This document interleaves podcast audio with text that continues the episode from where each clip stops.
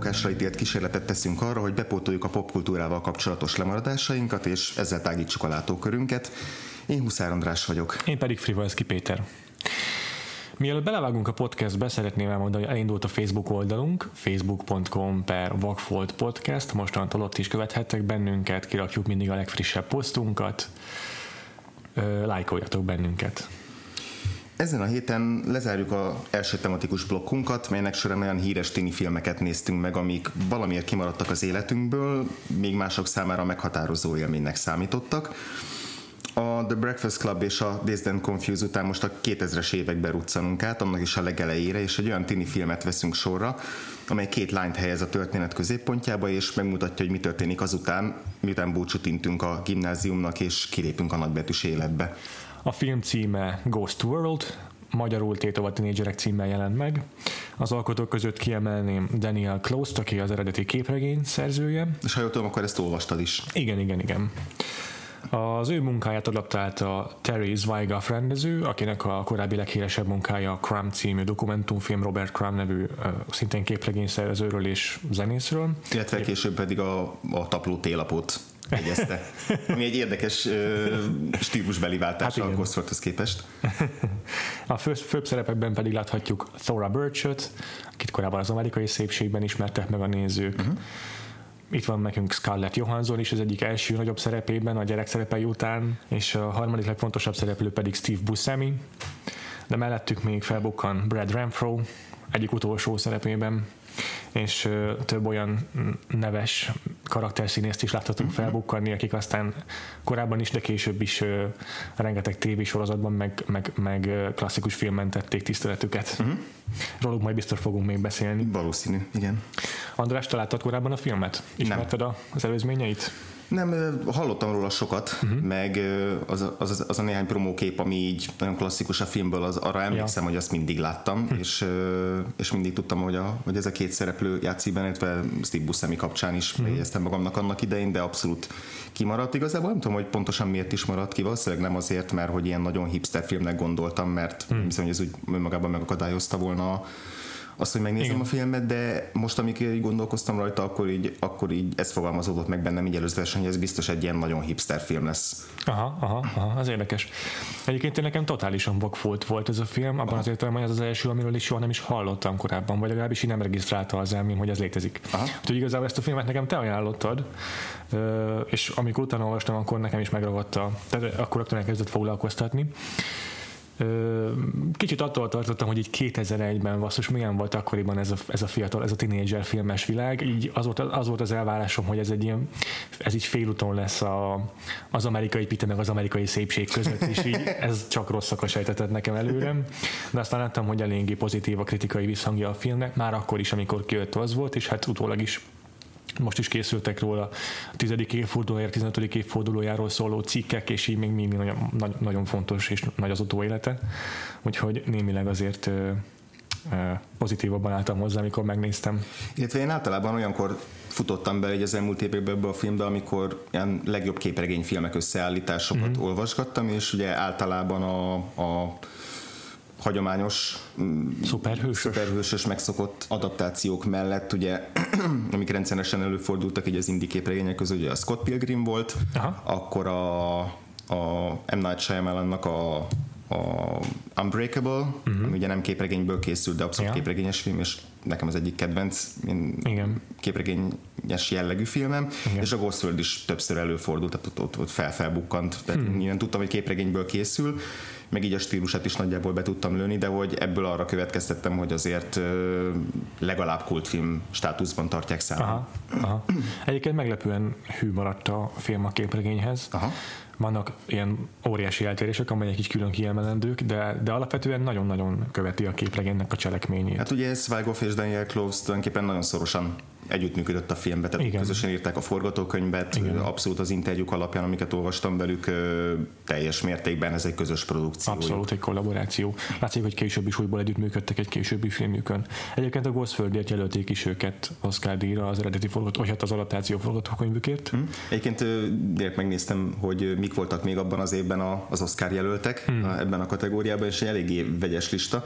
Ugye abban az évben az A Beautiful Mind nyerte, akivel Goldsman nyerte a, az Oscar díjat. A csodálatos elme? Igen, Aha. igen, a Russell mentális betegséges kémes film. Na hát nem is tudtam, hogy Akiva Goldsman Oscar díjas ja, ja. nagyon, nagyon, nagyon uh, vegyes az ő, ő neki a munkássága. Hát, igen. Ja, érdekes lenne újra nézni a, Beauty, a Beautiful Mindot. Annak idején én nagyon szerettem, még rémlik, mint hogyha moziba is többször láttam volna, uh-huh. de nem tudom, hogy így mai szemmel mennyire, mennyire uh-huh. működne a film de ugyanakkor abban az évben jelölték még a, az első Gyűrűk Ura filmet, ugye a, a Gyűrű Szövetségét, illetve a Shrek forgatókönyvét is. Az ötödik meg egyébként az In the Bedroom volt, a, amiben a ilyen Tom Wilkinsonos kis családi dráma. Uh-huh. Elég eklektikus, eklektikus ötös fogat volt. Ennek a filmnek a témái elsősorban ugyancsak a nosztalgia, és a, ahogyan azt a Days Done Confuse-ban is láttuk, meg kicsit azért e, ezzel foglalkozott a Breakfast Club is, illetve hát a felnőtté válás, ami igazából a témája ennek a tematikus blokkunknak. Igen, és tulajdonképpen, bocs, hogy közbevágok, mm-hmm. ugye a Days Done Confuse-ba a gimnáziumi kicsingetés utáni első délutánnak és az estének a története, ez meg tulajdonképpen az, az érettségi, meg a, a bizonyítványosztás utáni nyár. Tehát Igen. egy picit hasonló, csak egy jóval tágabb időintervallumot ölel föl, ugye akkor két a két főszereplő, Enid és Becky, akik kilépnek az iskolából, és tulajdonképpen őket láthatjuk, hogy ők hogyan kezelik ezt a helyzetet. Érdekes egyébként szerintem, hogy a, hogy a Days Done Confused-ban a nosztalgia az leginkább a fiatal szereplők szem, szemén keresztül látható. Tehát ott egyértelműen egy ilyen nagyon pozitív kicsengésű, nagyon pozitív felfogású nosztalgiát láthatunk, míg a, a, a, a Ghost World-ben ez inkább az idősebb szereplőkhöz kapcsolódik. Persze Enid karaktere is nagyon nagyon a múltban él. Igazából, a szobájának a berendezése is tele van ilyen régi tárgyakkal, de azért ez elsősorban Seymouron keresztül jelenik meg, és ez inkább a filmnek a sajátossága, hogy megfigyeltem a képregényben is, Enid valamennyire azért így nem a kortárs művészeteket preferálja, ott is, mit tudom, Ramones lemezek vannak a szobájában, Aha. meg ilyesmi, de azért a filmben ez sokkal előteljesebb, sokkal hangsúlyosabb, és, és azért még, még, még messzebbre nyúlik vissza igazából az ő nosztalgiája. Hát igen, ugye a filmnek az egyik főszála azok kedvére, akik esetleg úgy hallgatják meg a podcastet, hogy nem nézték meg mm-hmm. a mhm. filmet, hogy Inid megismerkedik egy Seymour nevű fickóval, akit Steve Buscemi játszik. játszik. Úgy ismerkednek meg tulajdonképpen, hogy hogy találnak egy hirdetést egy újságban, amikor uh-huh. unatkozva olvasgatják az ilyen apró hirdetéseket amiben Steve Buscemi karaktere elmeséli, hogy a, egy repülőn találkozott egy, egy uh, csinos szőkenővel, akivel volt egy ilyen kis közös pillanatuk, és hogy, és hogy esetleg hívja föl hogyha, hogyha ő is úgy érzi, hogy, hogy valamit, valami történt ott köztük.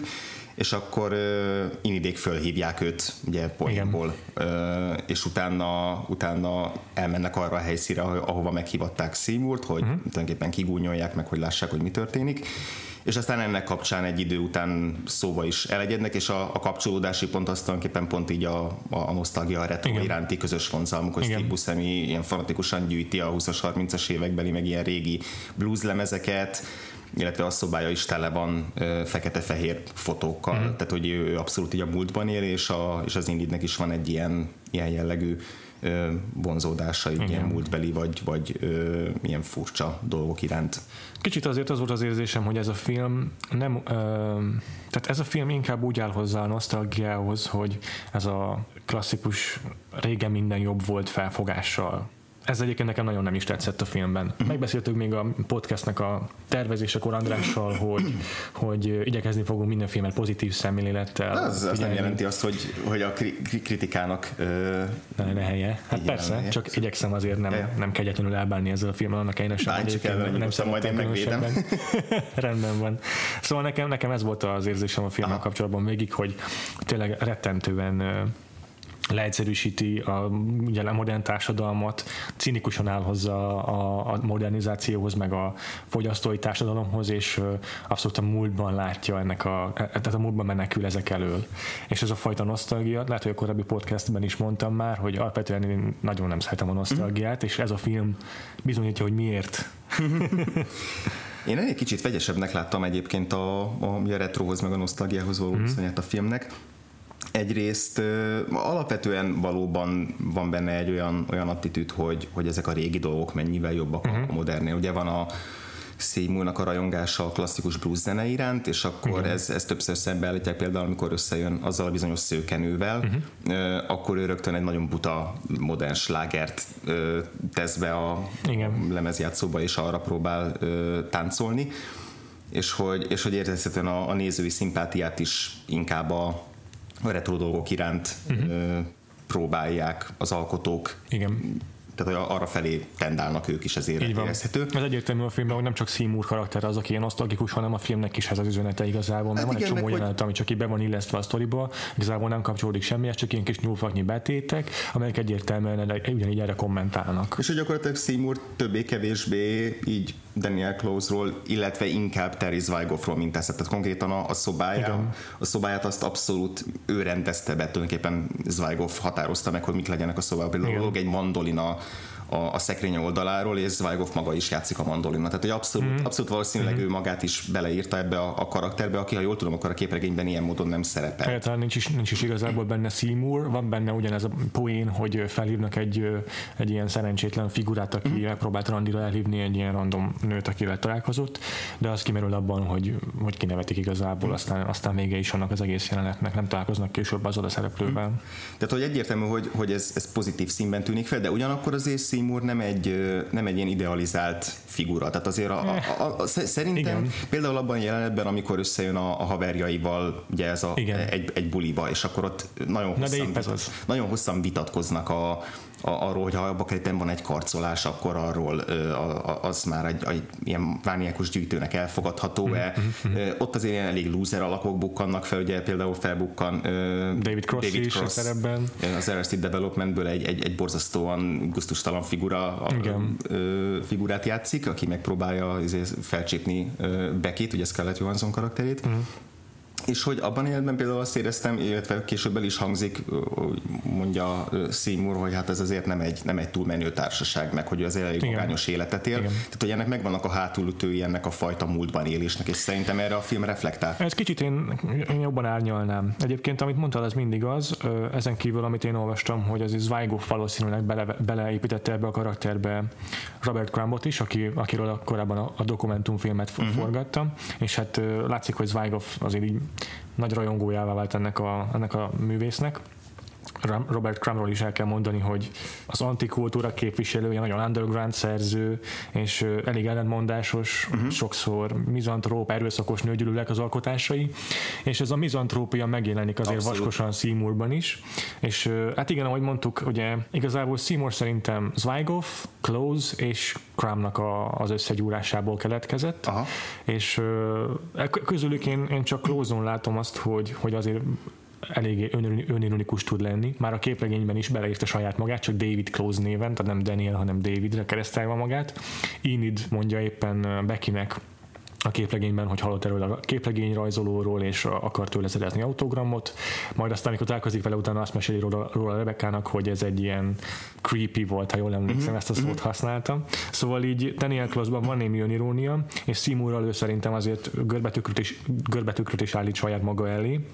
Viszont Zygoffon nem érzem azt, hogy ennyire ennyire, cinikus, ennyire önironikus lenne saját magával szemben. Én inkább pont azt látom, hogy pont azzal, hogy e- ebben a buliban bemutat ilyen karaktereket, mint David Cross, uh-huh. vagy az a fickó, aki minden apró karcolástól uh, óckodik egy-egy bakelit lemezen, hogy ezzel is, ezzel is próbálja valahogyan, uh, valahogyan relativizálni Seymournak a lúzerségét. Hogy hozzájuk képest azért mennyivel Igen, hogy, hogy azért Seymourban van némi önreflexió, aki belátja, hogy azért uh-huh. tényleg ez a társaság ez elég ciki, meg elég kínos, és hogy nála sokkal rosszabbak is vannak, és a film egy csomó, csomó aprósággal utal erre, ott van, ott van benne olyan mellékszereplők, akik sokkal jobban elítélhetőek, mint Seymour. Uh-huh. És szerintem ez Weigoffnak a, a hatása inkább. De ugyanakkor akkor ebben benne van mégiscsak az önreflexió, ahogy te is mondtad, tehát tehát Seymour karaktere ilyen szempontból tisztában van a saját gyarlóságaival, meg a saját gyengeségeivel, és azért vannak olyan jelenetek, amikor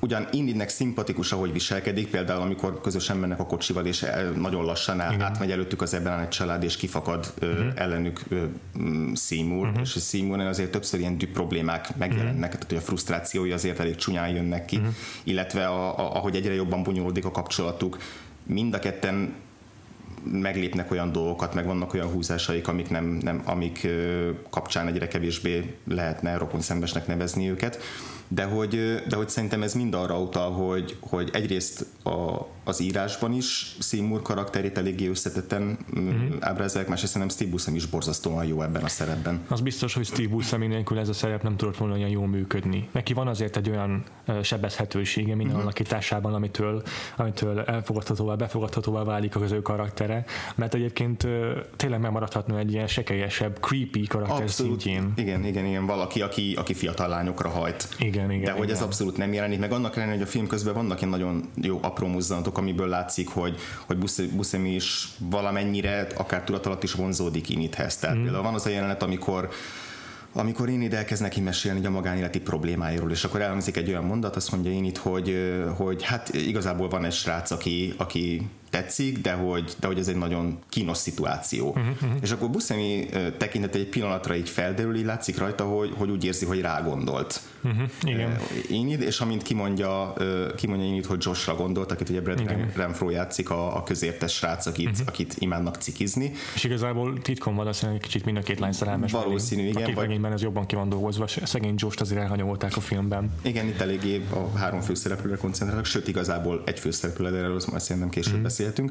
De egy abban a pillanatban, amikor, amikor Josh neve elhangzik, akkor Steve Buscemi kicsit megereszkedik a válla, és Igen. kicsit úgy, úgy lekonyul, a, lekonyul az arca. Uh-huh. Tehát, hogy vannak ilyen pillanatok, ami a, a film végét vége felé a fordulatokat jobban megerőlegezi. Igen. De szerintem ez ez, ez mind hozzátesz ahhoz, hogy nekem nagyon, nagyon tetszett az, ahogy Seymour ábrázolták, és ahogy pont ezeket a kliséket elkerülték, amiket hmm. egy hasonló filmben meg lehetne játszani, egy idősebb férfi és egy tínédzserkorból épp hogy kifelé lábaló lány hmm. köz, között valamiféle kapcsolat szövődik. Egyébként Steve Buscemi kapcsán csak egy gyors kitérő, hogy most fejeztem be egy, egy héttel ezelőtt körülbelül a Horror St. Pete című sorozatot, hmm. ami ugye Louis C.K.-nek az új sorozata, amit a, csak a honlapjára tett föl és amivel szerintem Steve Buscemi élete alakítását nyújtja, ami azért elég nagy szó, mert hogy tényleg a Cohen életművet, hm. meg, meg Tarantino filmeket ö, tekintve azért, azért ő elég sok mindent tett le az asztalra, hm.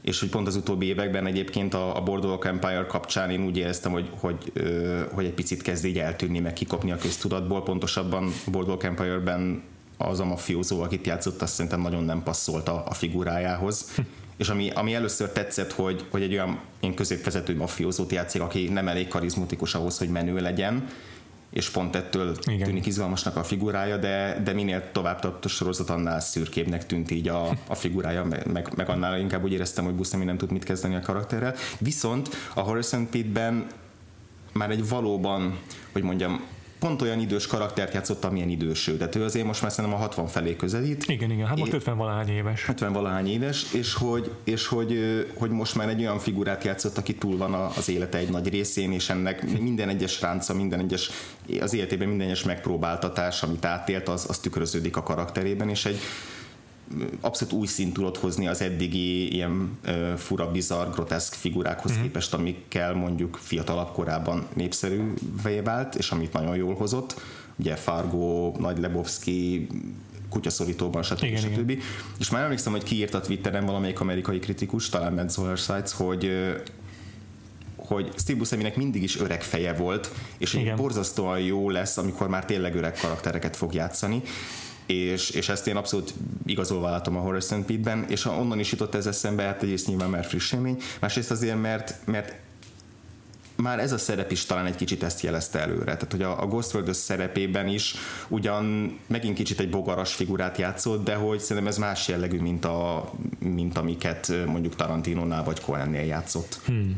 Tehát, hogy, hogy nyilván ez rendezőfüggő is, Igen, témafüggő biztosan. is, tehát ez teljesen más zsáner, de hogy, de hogy el, tudom, el tudtam volna képzelni, hogy ezt mondjuk 2001-ben látom, akkor, akkor meg hm, nem is gondoltam volna, hogy Buscemi ilyen jellegű érzékenységre, meg ilyen jellegű kis finom karakterrajzra is képes. Tényleg lenyűgöző egyébként a filmben Buscemi. Ettől függetlenül visszatérve a nosztalgia ja, témára, igen.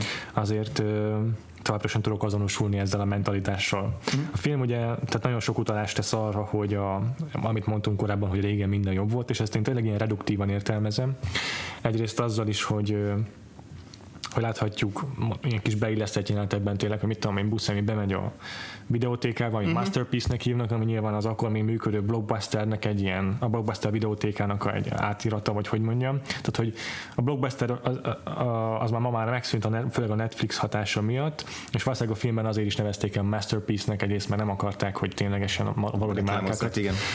behozzák, mert azért elég sok, elég sok kritikát fogalmaznak a film a fogyasztói társadalomban. Uh-huh. Viszont azzal, hogy még egy magasabb szintre helyezés, azt mondja, hogy Masterpiece, ezzel még inkább azt emeli ki, hogy ez mennyire úristen de jó dolog, és akkor bemegy Steve Buscemi, és, és a 8 és fél című filmet keresi. Az, az azt nem Buscemi, hanem egy random, ja, egy random fickó volt. Fickó, igen. igen. És, és a, a videótékás pedig elkezdi neki megkeresni a számítógép, ugye nyilván számítógépben, mert magától fogalma sincs róla, és helyette megtalálja a 9 és fél hét című filmet, a Mickey rourke ilyen romantikus, erotikus filmet, és, és ezen totál kiakad ez a fickó.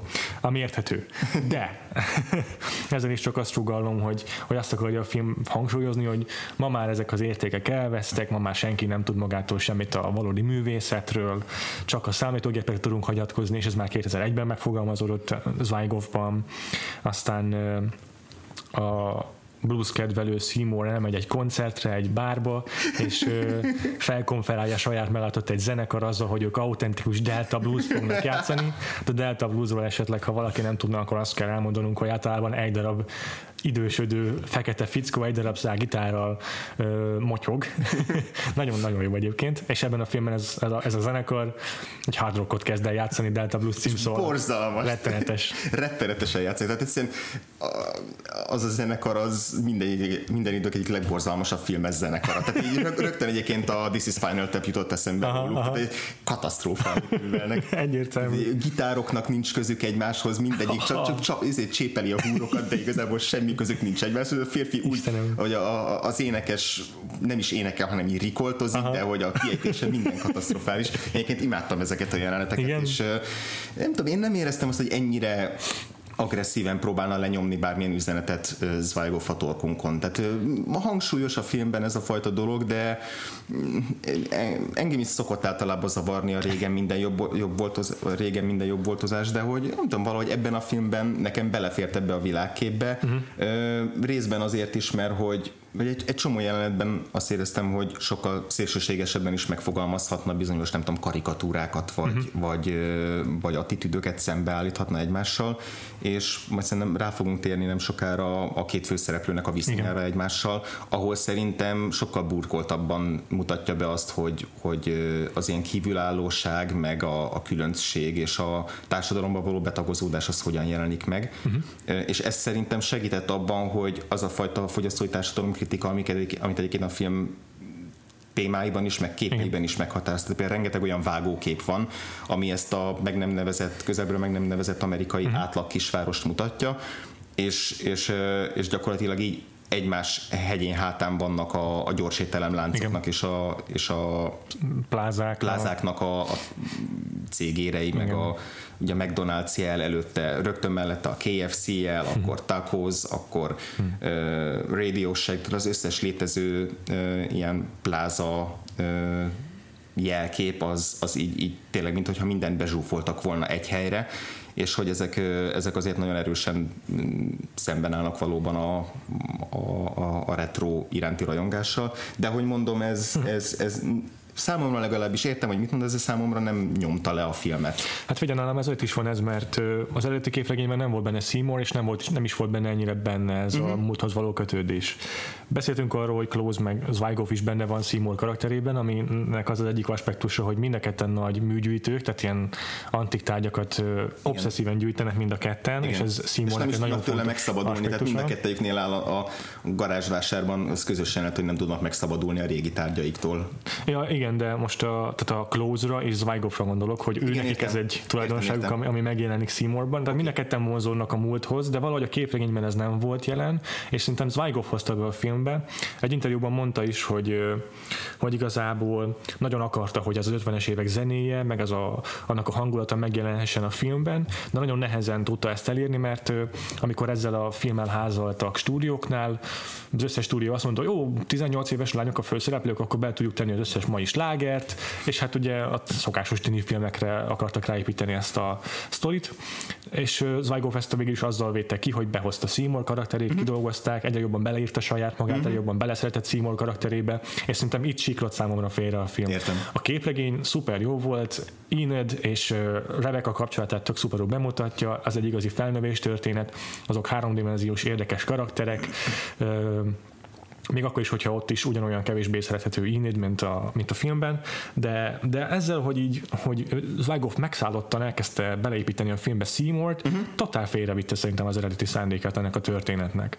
És a, az egy interjúban fogalmazta meg, hogy, hogy szó szerint idézem a Zwygoffot, hogy mit választanál inkább, 1929-ben elmehetél a leg, leg, legfrissebb Picasso kiállításra, utána meg elmehetél meghallgatni Jelly Roy, Mort, Roy Morton egy éjszakai bár korában, Jerry Roy Morton egy, egy jazz zongorista volt, most 2001-ben pedig vagy az NSYNC-et nézed meg, vagy a Backstreet Boys-t. Ja, Nincs igen. választási lehetőséged. Ez az a fajta régen jobb volt, amiben Értem. nem tudok azonosulni. Most mondom neked pár albumot 2001-ből, meg 2000-ben, amikor a filmet forgatták, ezek csak a top albumok, tényleg csak a bestsellereket néztem ki a top listákról. Radioheadnek mind a két évben jelent meg albuma, az Amnesiac, meg a Kidday, aztán volt 2001-ben a White Stripes-tól a White Blood Cells, volt egy Stroke albumunk, Strokes albumunk is, 2000-ben volt a Coldplay-nek a Parachutes albuma, uh-huh. Passzus, Hives is jelent meg, Sigur Rose.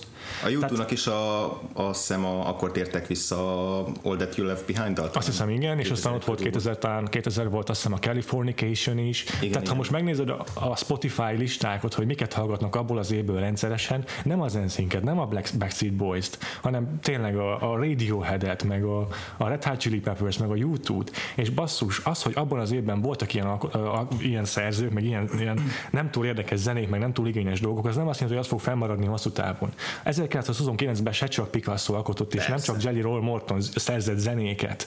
Ugyanúgy valószínűleg az emberek tele, voltak, tele volt azzal a tökük, hogy, hogy csak ugyanazokat a primitív jazz standardeket hallgatják mindenféle, minden 20. előadónak a ugyanolyan izé, gagyi stílusában is, és kevesen tudtak eljutni Jelly Roll Morton koncertekre.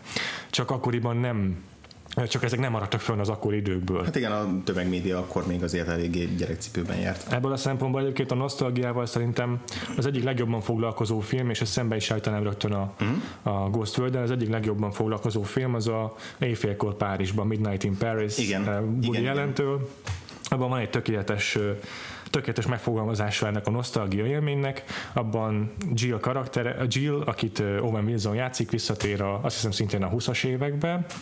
Először igen, aztán egy ja, igen. során egyre, egyre később megy vissza. Igen, és, a, és ő is arról beszél fontosan, hogy mennyire megszállottan imádja ezt a korszakot, úristen találkozik Hemingway-től elkezdve, nem tudom, Salvador Dalival. Igen, igen. És viszont abban a filmben Marion Cotillard karaktere fogalmazza meg, hogy te azt gondolod, hogy ez az időszak, ez olyan nagyszerű, de hogy is ott van 1870, az ott van az 1970-es évek, az sokkal jobb volt. Tehát valójában mindenki mindig a saját korszakát látja rossznak, és egy korábbi időszakot ö, időszakra tekint vissza úgy, hogy az mennyivel jobb volt. Ez a nosztalgia lényege, hogy nem veszed észre a jelenkornak a szépségét, hogy a múltban próbálsz élni, mert a múltat nem lehet megváltoztatni. Az egy, az egy stabil dolog, ami, csak, ami, ami, ami kényelmes, ami biztonságot ad. A jelen az bizonytalan, a jövő még bizonytalanabb. Na, hogy az ember a múlthoz próbál ragaszkodni. Terry Zweighoff ilyen szempontból nagyon ugyanolyan érzelmileg fejletlen, mint Seymour.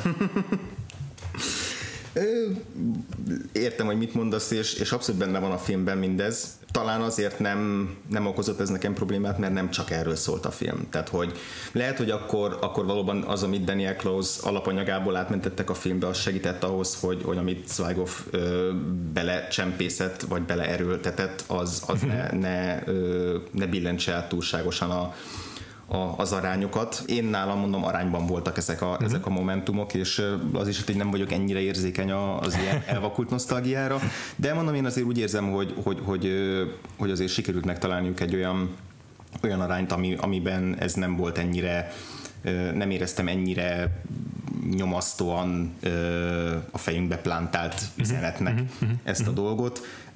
Egyébként az egész, váro, az egész kisvárosra, meg az egész környezete jellemző volt ez a fajta ilyen, ilyen testpettség. Tehát ez a, ez a teljes közön, teljesen, ugye rögtön az első jelenetben, az első svengnél, amikor végigmegyünk a, a, a lakásokon, hogy uh-huh, benézünk uh-huh, mindegyik uh-huh. ablakon, ilyen kövér emberek ülnek maga egy gyerekcséppel, egy dobott egy baseballütővel, de közben a szülők oda se figyelnek rá, és ugye Init az egyetlen, aki egy, egy indiai, egy indiai musical, 60-as években indiai musicalre táncol, ami baromi cuki jelenet. És hogy az előtt meg is alapozza az ő igen outsiderségét, alternatív Simán, simán, és, és egy később is egy csomó olyan jelenet van, hogy, hogy olyan érzésem volt, mintha így megrekedt volna a város az időben. Egyébként ezt a érdekes szerintem főleg a Days Dance Confused összevetve, hogy abban nagyon hangsúlyos és egy ilyen, egy ilyen atmoszférával rendelkező mm. helyszín Austin, Texas. Itt ebben a filmben meg sem nevezik a várost, ahol Igen, játszódik. ez inkább egy ilyen, ilyen absztrakt vagy szimbolikus város. Így van. A, az, az amerikai kisváros. Nem akar konkrétan egy bizonyos tájegységre, egy bizonyos uh-huh. kultúrára koncentrálni, ez egy, egy nagy Igen. metafora, ez a város. A címe és a filmnek ezt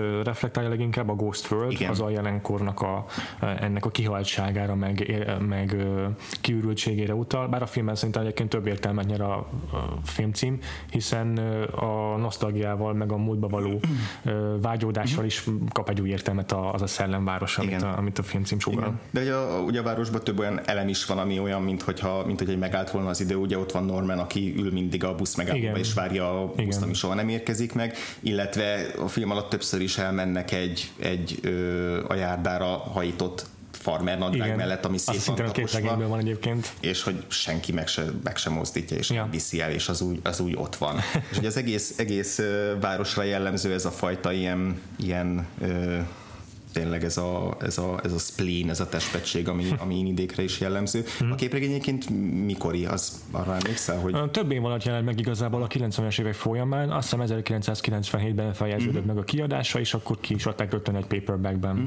Mert szerintem ez egy kicsit, a, kicsit reflektál így a, a Clinton érának a végére, tehát hogy ugye említettük abban az amerikai szépséget, ott is abszolút megfogalmazik, megfogalmazódik ez a, a fogyasztói kultúra, mennyire káros, mindannyian mindannyian ugye a kertvárosban csak így, így haldoklunk, és, és, és észre sem veszünk. Tehát szerintem volt pont így a 90-es, 2000-es évek fordulóján egy ilyen egy ilyen, egy ilyen érzés Amerikában, igen. amit ezek a filmek, amire ezek a filmek is utalnak. Uh-huh, Ez nyilván akkor a képregény is, de ugye a film is szerintem ezt a fajta ilyen korhangulatot nagyon jól tükrözi. Igen. És, és hát ez a főszereplőkben is megjelenik, főszereplő karakterem, szerintem kicsit kitérhetünk rájuk is, mert eddig Igen. keveset beszéltünk róla. Ugye nagyon jó volt, amit mondtál, a mizantróp, tehát szerintem ez az, ami a legjobban mm-hmm. megfogalmazza, hogy, hogy milyenek ezek a karakterek. Ugye gyakorlatilag Igen. az első jelenettől kezdve mindenkit kigúnyolnak, mindenkire van valamilyen kritikájuk, Aha. mindenkit lenéznek, tehát ez van ez a, ez a ilyen felsőbbrendűség, tudod, ez a sznobizmus, hogy ők, ők, ők mindenkinél jobbak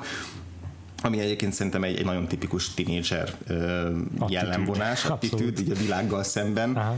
Ugye ez a, a cinizmussal, meg a szarkazmussal védekezünk részben, hát igen. A, a, hát igen. Hogy, hogy ne kelljen, hogy mondjam, őszintén megnyilvánulni, meg, meg így kinyílni mások mm. előtt, meg mhm. kitárulkozni, mm. meg hogy ez, tehát ez egy ilyen tök kényelmes dolog, meg hát, meg hát nyilván menőnek akarunk látszani, és Persze. a menőség non plus ultrája az így, az így pont fiatalkorban abszolút ez a, ez a, ez a lekezelő lenéző attitűd mm-hmm. a világgal szemben. És ami nekem borzasztóan tetszett a filmben, és ha jól tudom, az a képregényben talán még egy fokkal hangsúlyosabb is, de hogy szerintem a filmben is nagyon szépen megmutatkozott részben az alakításoknak köszönhetően, hogy ez a két barátnő, akik az első jelenetből látszik, hogy gyakorlatilag össze vannak nőve. Igen. Hogy a gimnáziumot valószínűleg végig egymást támogatva élték túl a gimnáziumot. Abszolút, nagyon fiatal koruk óta ismerik egymást. És, és utána gyakorlatilag egy nyár alatt hogyan távolodnak el egymástól, és hogyan választanak teljesen eltérő életutakat, ami egy, egy abszolút ismerős dolog, tehát nekem is van olyan gimnázium osztálytársam, a, a, akivel tényleg sülve együtt voltam, és, hmm. és ma már gyakorlatilag nem is beszélek vele, mert hogy annyira eh, semmi komolyabb oka nincsen, nem, nem történt semmilyen drámai, eh, drámai fordulat az életünkbe, egyszerűen csak teljesen más irányba indultunk el, más dolgok érdekelnek, más eh, más lett a felfogásunk az életről, és ez így, ez így, ez így természetesen így kikopott ez a kapcsolat. Igen. Más kapcsolatok nem koptak ki, de, de ez igen. És, Na ez az, amiben a képregény szerintem megint csak százszor jobb, mint a film. Akkor nekem jó tesz, hogy nem olvastam a képregényt, mert így nem kell ahhoz hasonlítgatnom. A képregényben igazából Enid és Becky szinte minden kockában szerepelnek. Aha. Tehát ez tényleg csak az ő kapcsolatukról szól, nincsen harmadik fél, aki, aki miatt megromlana a kapcsolat. Aha. Persze benne van Josh, és persze szerepe van az ő kapcsolatunknak az alakulásában, és Josh egy sokkal hangsúlyosabb karakter, igazából ő félig meddig Seymour szerepét tölti be abban a történetben, uh-huh. de de igazából pont amit te mondtál, arról szól a képregény, uh-huh. hogy nincs semmi kiváltó oka igazából, nincs semmi konkrét meghatározható momentum, amikor félresítik a kapcsolatuk, csak egyszerűen szép lassan eltávolodnak. Uh-huh. Hogy a, fontos, hogy a két karakter más-más módon éli meg a felnőtté válást. Ahogy mondtad, egyből a, igazából az érettségi bál után kezdődik a film, vagy hát igazából Igen. az első jelenet az már rögtön a, a, a bizonyítványosztó. bizonyítványosztó. És és itt láthatjuk, hogy a két karakter hogyan áll, hogyan áll hozzá a felnőtté váláshoz. Uh-huh. Én így nem akar felnőtté válni ebben a filmben. Teljesen elzárkózik ennek a lehetőségétől is, míg Rebecca lassan apránként elfogadja ezt a, ezt a dolgot, hogy, hogy, hogy, fel, hogy fel kell nőnie. A film során fokozatosan kiderül, hogy, hogy akarnak egy új lakásba költözni. Itt valószínűleg főleg azért, mert az apja elviselhetetlen, annyira szánalmas figura, hogy nem hogy el akar onnan költözni. Bob Beleben játsza az édesapját, szenzációs egyébként. Bob Beleben tipikusan az a színész, hogy bárhol megjelenik a film, rögtön nem tudom, két pontot ugrik a, a osztályzás, tehát hogy, hát hogy igen, hány tízes skálán. tízes skálán, igen. igen, mert hogy igen, e- e- elképesztően jól tudja hozni ezt az ilyen, ilyen teljesen szürke kis egérfigurát. És annyira nincsenek egy hullámhosszon a lányával, hogy az valami elképesztő. Pedig, pedig látszik, hogy próbálkozik, mert hogy amikor, uh-huh. amikor itt kiborul, akkor, akkor leül mellé és megkérdezi, hogy mi a baj, és tehát hogy van egy olyan kapcsolat, hogy, hogy, hogy nem teljesen clueless, de hogy, de hogy alapvetően mégsem tud közös hullámhoz jutni, mert rögtön akkor igen. mondja meg neki azt a hírt, ami, ami végképp tönkreteszi. Uh, igen. Egyébként ebben szerintem nagyon betalált a film, hogy annak ellenére, hogy egy középkor fiatalkorú fehér idős férfi írta meg igazából ezt a szolid két fiatal lányról. Nagyon-nagyon jó sikerült neki megragadniuk én itt szemszögét az idősebb karakterekhez való viszonyában. Teljes mértékben. Tehát amikor megjelenik az apja, Inidnek is bejelenti, hogy újra beköltözik hozzájuk az egyik ex-felesége, aki borzalmas figura. De azért már indít szemszögén keresztül látjuk. Tényleg, tényleg borzalmas figura, tehát ahogy ránézel, így látod, hogy úristen, ez, ez egy házigasszony, aki valószínűleg ebből, él az éle, ebből áll az élete, és így nagyon, nagyon sekélyes karakternek tűnik. De valójában egy jó szándékú nő valószínűleg. Ez, ez, is igaz, ez is igaz, tehát ő is ugyanúgy próbál, próbál nyitni Igen. Init felé, aki viszont elzárkózik ezzel. És az, hogy, az, hogy Init szemszögén keresztül látjuk, attól lesz ilyen hátborzongatva az a női szereplő. Ez igaz, ez teljesen igaz. És ez szerintem nagyon, ez, ez szerintem nagyon jó betalált ebben a filmben. Hogy, hogy tényleg sikerült megragadni ezt a fiatal, fiatal kamaszlány. Egyébként egy jópofa ilyen zárójeles trivia, bár ugye hashtag nem, vagyunk, nem az a típusú podcast, de, de Bob Belebennek itt a, ezt a régi barátnőjét, akivel újra összejön Terry Gar játszotta, és hogy ők már két alkalommal is uh, játszottak közösen. A harmadik típusú találkozásokban uh, a, abban nem, nem vagyok biztos, azt hiszem, hogy abban a filmben nem házaspárt játszottak, de, de ott, ott de mind a ketten szerepeltek ebben a filmben. Viszont a jó barátokban ők játszották Fibinek a szüleit. Hát, hogy már volt egy, már volt egy ilyen egy ilyen furcsa, furcsa csajnak a szüleit Aha. játszó figura, illetve egyébként most jelenleg a, a Broad City című sorozatban Ilánának az apját játsza, szintén egy teljesen bizarr karakter. Tehát, Aha. hogy így megtalálják időről időre a, a bizarr tínédzser vagy, vagy felnőni képtelen karaktereknek a, a, a apa figurájára. Valószínűleg pont azért, hogy annyira jó kontraszt hát az igen. ő teljesen kispolgári jellege. Igen, ez, annyira ez kis az, szürke, kis egér az, az, az excentrikus figurákhoz képest. Szóval visszatérve arra, hogy milyen, milyen a két főszereplő viszonya, Rebecca mm, is elszántan keresi a, a megoldást, hogy elköltözhessen otthonról, és elkezdi kinézni a lakásokat, ahova elköltözhetnének Iniddel közösen, és Inid igazából ekkor döbben rá, hogy ő hogy ahhoz, hogy, hogy ezt a felelősséget magára vállalhassa, hogy egy lakást kifizessen, fenntartsanak egy albéletet, ahhoz el kellene mennie dolgozni, és erre ő képtelen. Miközben Rebecca nagyon nincs más választása, elhelyezkedik egy kávézóban, nagyjából egy ilyen Starbucks-szerű, de nem úgy nevezett kávézóban, és ebből hogy Isten tudja, hogyan képes fenntartani egy albéletet. Basszál meg az amerikaiak, hogy ebből fel tartani egy albéletet. Nem egy, a végén látszik, hogy ez egy kurva jó kertvárosi környékben egy nagyon Igen. menő albérlet. Igen. Nem egy, izé, nem egy, egy mint egy New Yorki egyszobás hát igen. putri. Szóval ez a, ez a különbség igazából a két főszereplő között. Ugyanonnan indulnak el, mind a ketten próbálnak kívülállni a társadalmon, és, és szembe menni mindennel, ami átlagos. De Rebecca szépen lassan beleszürkül igazából ebbe a fogyasztói társadalomba igen. Igen.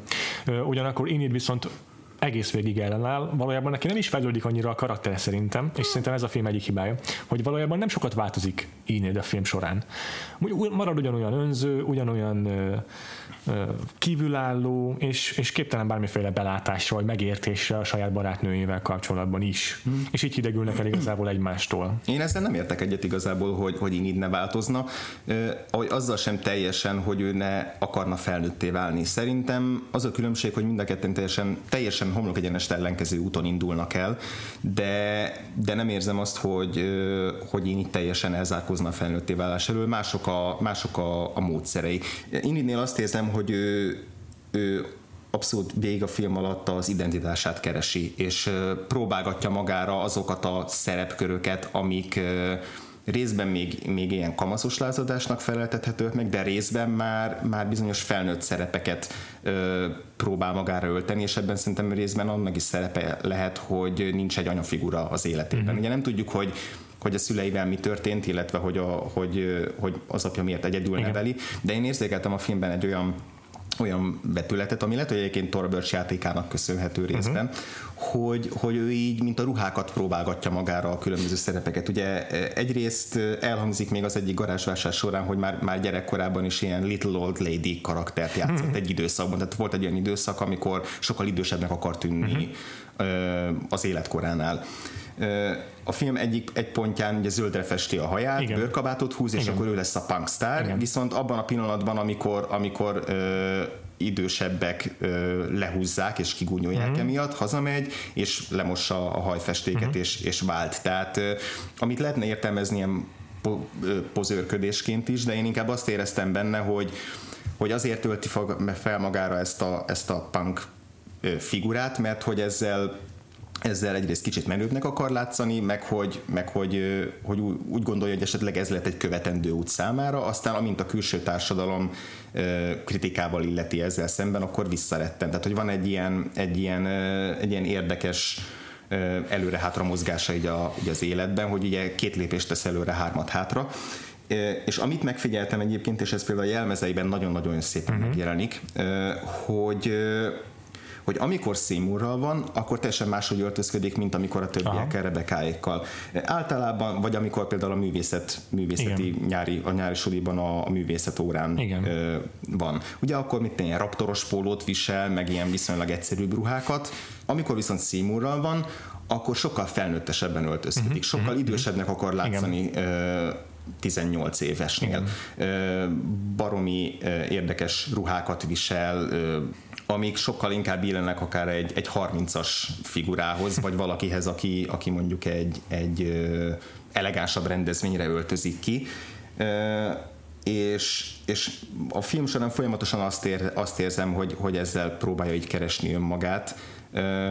Még egy plusz jelenet, amikor, amikor elmennek a blues kocsmába a Steve Buscemivel, uh-huh. és vagy illetve Seymourral, és akkor van jelenet, hogy körülnéz, gyakorlatilag felméri a, úgymond a választékot a, a helyi ja, srácok közül, és amikor, amikor azt tapasztalja, hogy, hogy senki nincs, aki őt érdekelheti, akkor leveszi a, a ilyen filigránabb, elegánsabb szemüvegét, van rajta egy ilyen nagyon nagyon menő sapka, ilyen piros, piros uh-huh. sapka, azt is leveszi, kibontja a haját, és le, le, lecseréli a szemüvegét egy, egy ilyen vastagabb keretes szemüvegre. Aha, aha, amiben jobban kényelmesebben érzi magát. Amiben kényelmesebben érzi magát. Tehát, hogy vannak ilyen, ilyen apró pillanatok, uh-huh. illetve Tora Börs játékában is ezt érzékelem, hogy, hogy az elején úgy táncol a, arra az uh-huh. indiai számra, mint egy, mint egy gyerek, tehát ilyen abszolút, abszolút beleéli magát, amikor bemennek a, van egy jelenet, amikor Seymour kihasználva bemegy egy, egy pornóboltba, pornóboltba.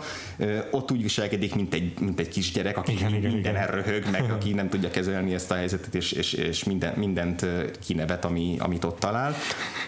És egy csomó joggal, másik... Joggal, Abszolút joggal. Tehát én azt érzékelem, hogy én itt, én itt mond, mint már mondtam, végigkeresi az útját, és ezért jut el a film végéig oda, hogy szerintem a film végére sokkal érettebb, érettebbé válik, mint korábban volt. Tehát hm. még a film elején abszolút ez a mizantróp jelleg megmutatkozik, mindent kigúnyol, mind, senkivel nem hajlandó megnyílni, addig a film végén, amikor bemegy Seymourhoz a kórházban, akkor megmutatja neki azokat a rajzokat, amiket róla készített, Igen. és ez szerintem nagyon szép pillanat.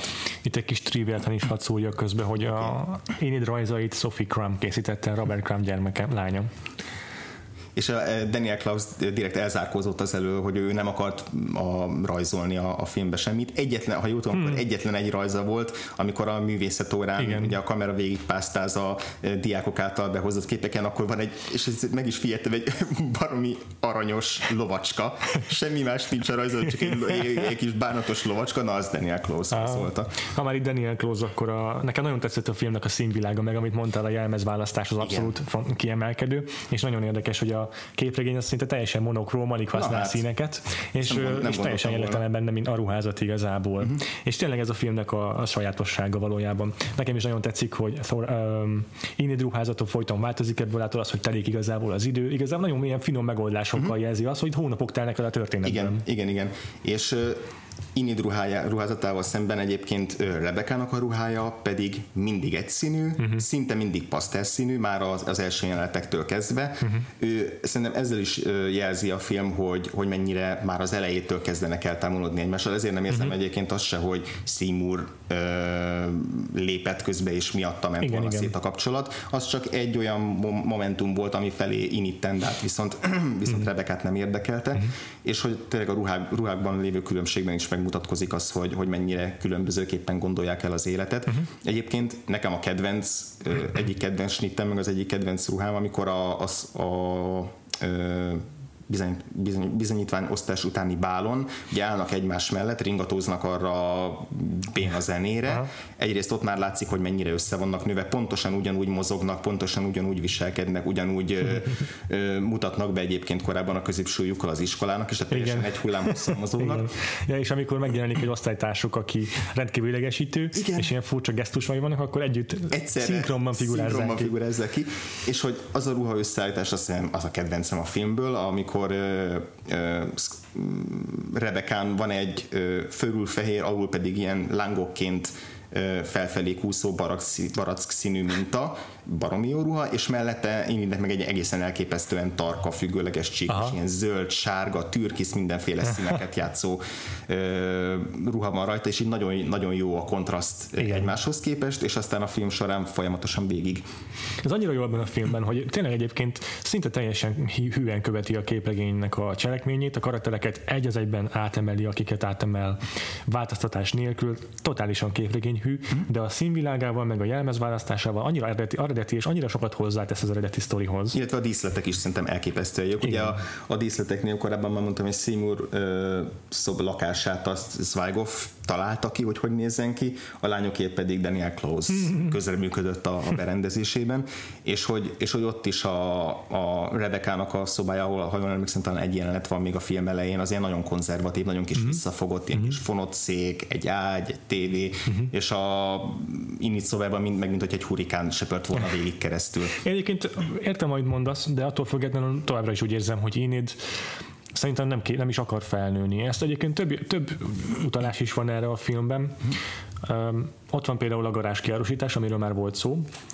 Um, ez a képregényben is megjelenik, ott csak ő árusít ki a garázsában dolgokat, hiszen nincsen Seymour karakterünk, uh-huh. és a, abban a jelenetben a képregényben megismét, vagy a filmben megismétlődik, ami a képregényben, hogy van egy tárgya, valamilyen kedves gyerekkori tárgya, 5 dollárral ráragasztva, és megjelenik egy srác, aki meghallja azt venni, és azt mondja, hogy nem, nem adja el. Igen. A filmben azt hiszem azt mondja hozzá, meg egy ruházata is megjelenik, és akkor azt mondja, hogy ruházat vagy 500 dollár, és igen. akkor nyilván nem veszi meg annyiért. Tehát a filmben ez jobban ki van domborítva, mint a képregényben volt. A képregényben van meg egy érdekes momentum, hogy egy ilyen gyerekkori kis játékszerét elhagyja valahogyan a garázs árusítás végén, és amikor összeveszik Rebekával, akkor utána sírva visszarohan érte, és megtalálja az utcán, és így magához öleli. Aha. Tehát abszolút benne van ez, a, ez, hogy nem akar, igazából Igen. Tehát nem akar felnőni, szó szerint így ragaszkodik a gyerekkorához, így, főleg a képregényben, de ez mondom a filmben is erőteljesen hmm. megjelenik.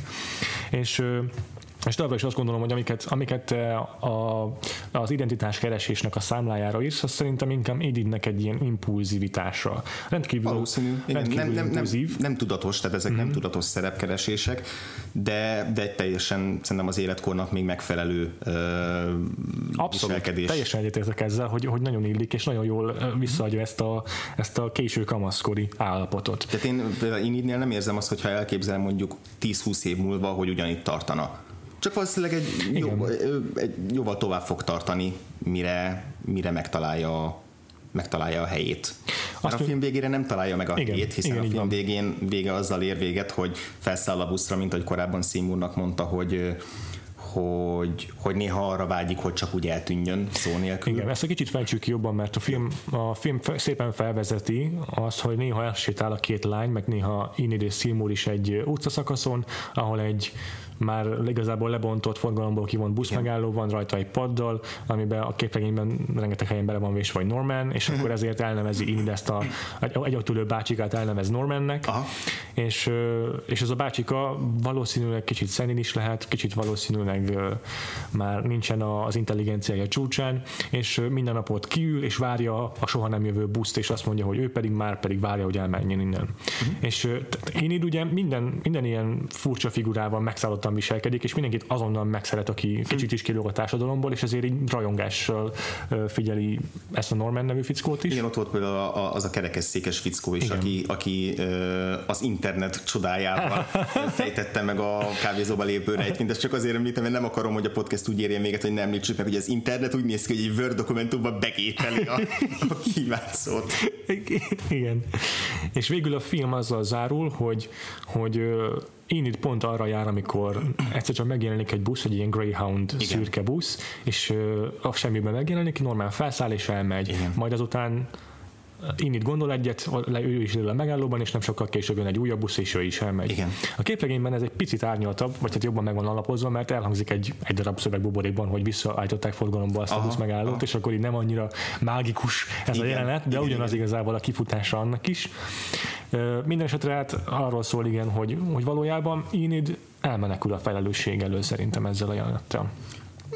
Lehet, lehet, hogy, ha, lehet, ha, belegondolsz, ha belegondolsz, és az én értelmezésemben legalábbis mm-hmm. Enid rendkívül önző, valójában mindent, mindent a saját szemszögén keresztül, nem, nem, nem tud egyszerűen másnak a szemszögéből Igen. értelmezni semmit. Igen. Szerencsétlen Seymour életét teljesen tönkre teszi több lépésben is. Azzal, hogy egy impulzív módon megjelenik az ő lakásán, és, és azt megissza azt a persgőt, amit igazából mm. Simónak a barátnője, akit, akivel a film során ismerkedik meg, aki a valódi igen, igen, címzetje volt annak a, annak a, a, a hirdetésnek. Igen Szóval megisz azt a pesgőt, amit az a nő vett Seymournak, majd részegen lefekszik Seymourral, és ezt követően Seymour, aki egy felnőtt gyerek, és ő meg egyszerűen azért nem nőtt fel, ő, ő pedig egyszerűen nem tudott felnőni egész eddig. Mm. Ő ezt úgy értelmezi, hogy akkor, akkor most oda fog költözni. Oda fog hozzá költözni, Enid már eltervezi vele a jövőjét, gyorsan zakít is ezzel a szőke nővel.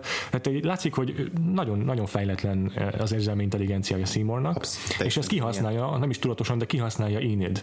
És a másik, amiben pedig ez megjelenik, hogy kölcsön tőle egy, egy ilyen popárt ábrázolást. Igen.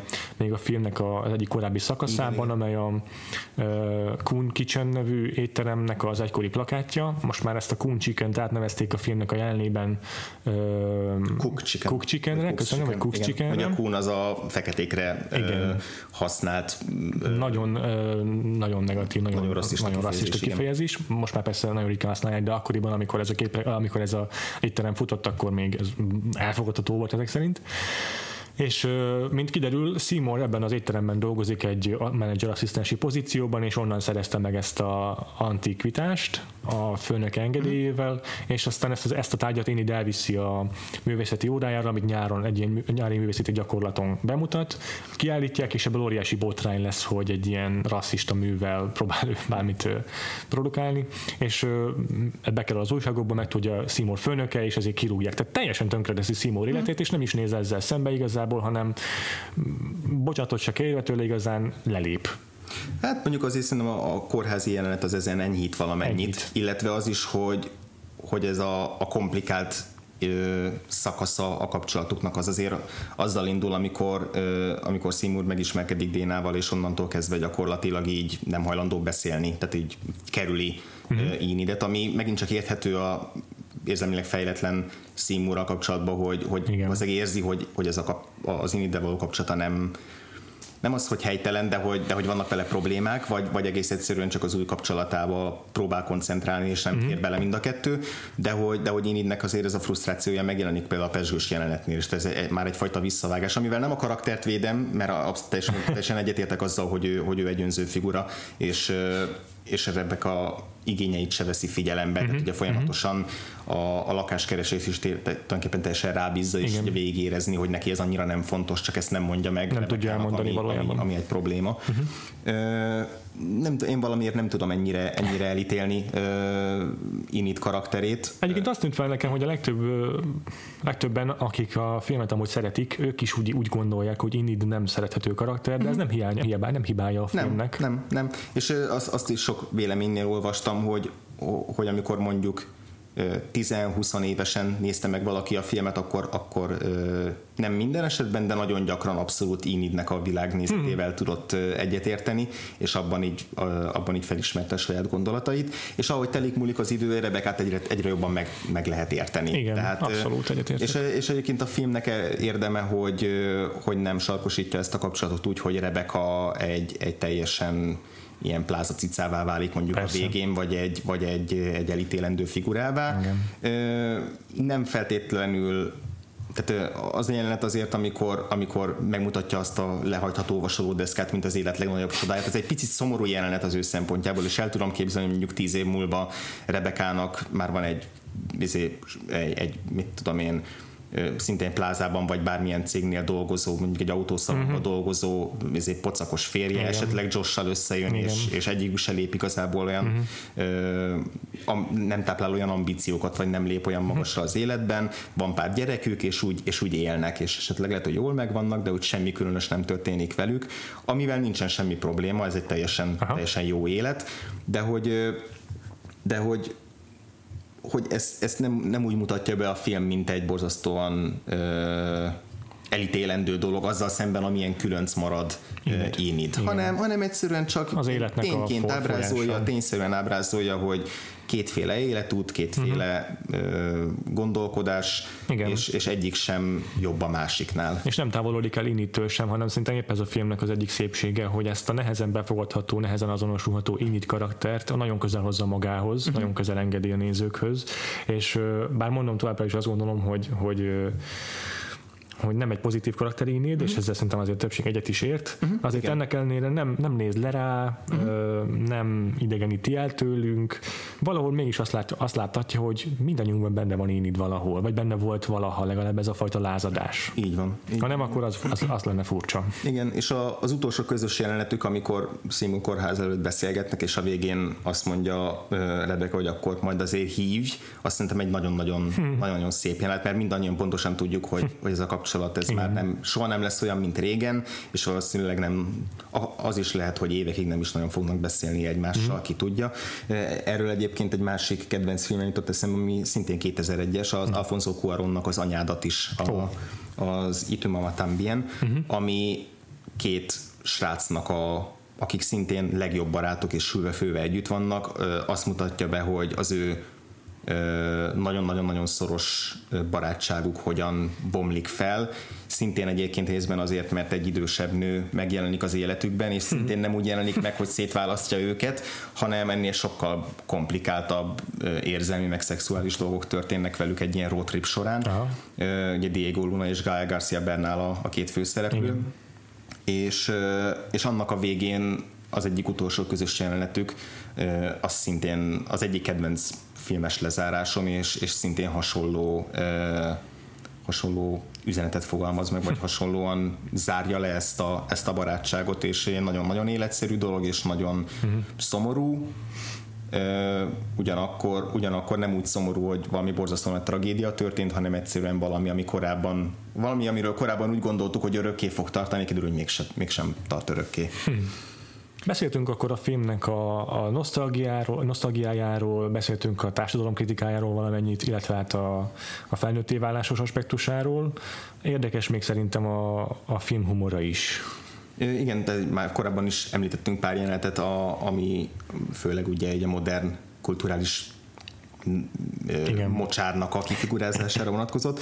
Az egyik legviccesebb száz szerintem a művészeti órás Aha, az szál. is teljesen új egyébként a filmben. Iliana douglas és uh-huh erős a gyanúm, hogy mind a két alkotónak a tapasztalatai benne vannak ebben a jelenetben, mert hogy azért ott, ott megvan az, a, az ilyen pretentious, nagyon modoros művészet, ugye, uh, a, a művészeti felfogás, hogy mindennek valami nagyon fontos dolgot kell jelentenie, igen. ugye mindennek valamilyen nagy társadalmi problémára kell reflektálnia, Aha. és ezt kell megfogalmaznia valamilyen nagyon modern Aha. módon, míg, míg azok, akik akik csak ilyen mondjuk képregényeket rajzolnak, például Igen. az mennyire, mennyire uh-huh. alacsonyabb rendű, tehát van egy ilyen egy ilyen modorosság a, a, a tanárnőben, akinél egyébként a tanárnő elképesztően vicces karakter, ugye rögtön úgy, úgy mutatkozik be, hogy a levetíti azt a fekete-fehér horrorfilmet, vagy ilyen Aha. horror művész filmet, a, a Mirror Father, Mirror, azt ez a cím, miután ezt a dialógot ismételgetik el. Ja, igen.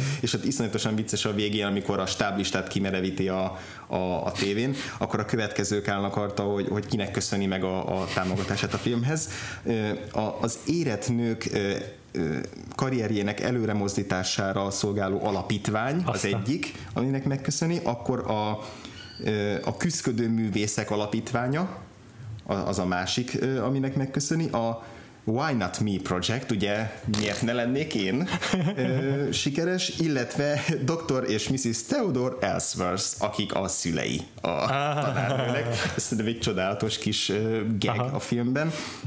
Illetve egy másik kedvenc, gyakorlatilag majdnem minden nagy nevetést az ő karaktere, meg az mm. ő mhm. figurája hozta.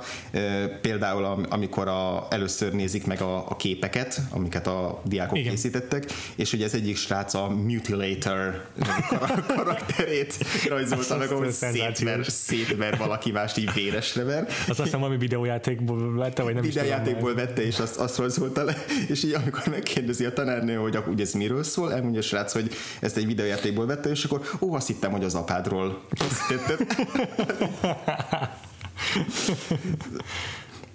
Tényleg egyébként szerintem is a, a művészet tanárnő a legviccesebb figurája a filmnek, bár a film meg minden karaktere vicces valamilyen szinten. Minden karaktere vicces, és, és azért nagyon, ö, nagyon snappy a dialógus, tehát nagyon mm. jó. Ö, Igen, nem csak hogy előtték. Na, nagyon jó Oscar. idézhető egysorosok vannak benne, akár arról, amikor a, a bakelites fickó mondja, hogy a, uh, hogy a, a, a túlságosan nagy lyukak és a ilyen feszes repedések, ugye enlarged holes and tight cracks, hogy ez, ez mennyire problémás lemezni, és utána oda megy hozzá és megkérdezi, hogy, mir, hogy, hogy mit is beszélgettek erről a két dologról. Nekem az egyik kedvenc jelenetem az, amikor, amikor Inid Rebekával zöld hajjal bemennek egy boltba, nem tudom milyen ismerősülnek visszafizetni egy kis tartozást.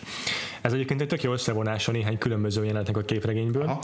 és, a, és ott egyből elkezdi kritizálni én ide a hagyaszíne miatt, és az egyik kedvencem az, hogy ó, neked nem szóltak? a punkrocknak már vége van.